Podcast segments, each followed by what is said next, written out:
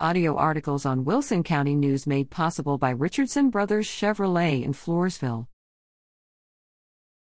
Comptroller, state sales tax revenue totaled $3.2 billion in February.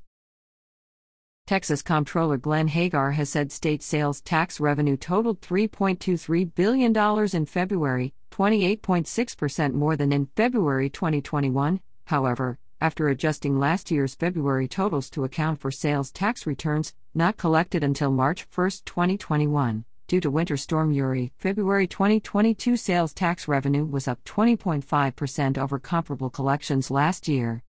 The majority of February sales tax revenue is based on sales made in January and remitted to the agency in February.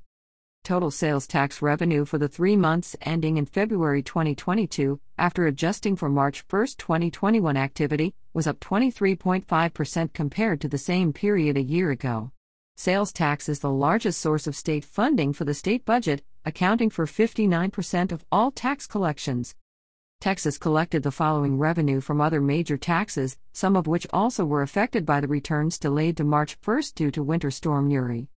Motor vehicle sales and rental taxes, $475 million, up 28% from February 2021. Motor fuel taxes, $301 million, up 5% from February 2021. Oil production tax, $484 million, up 67% from February 2021. Natural gas production tax, $319 million, up 182% from February 2021. Hotel occupancy tax, $42 million, up 70% from February 2021, but after accounting for March 1, 2021, activity, total collections were up 56% from February 2021, and alcoholic beverage taxes, $115 million, up 65% from February 2021, but after accounting for March 1, 2021, activity, total collections were up 37% from February 2021.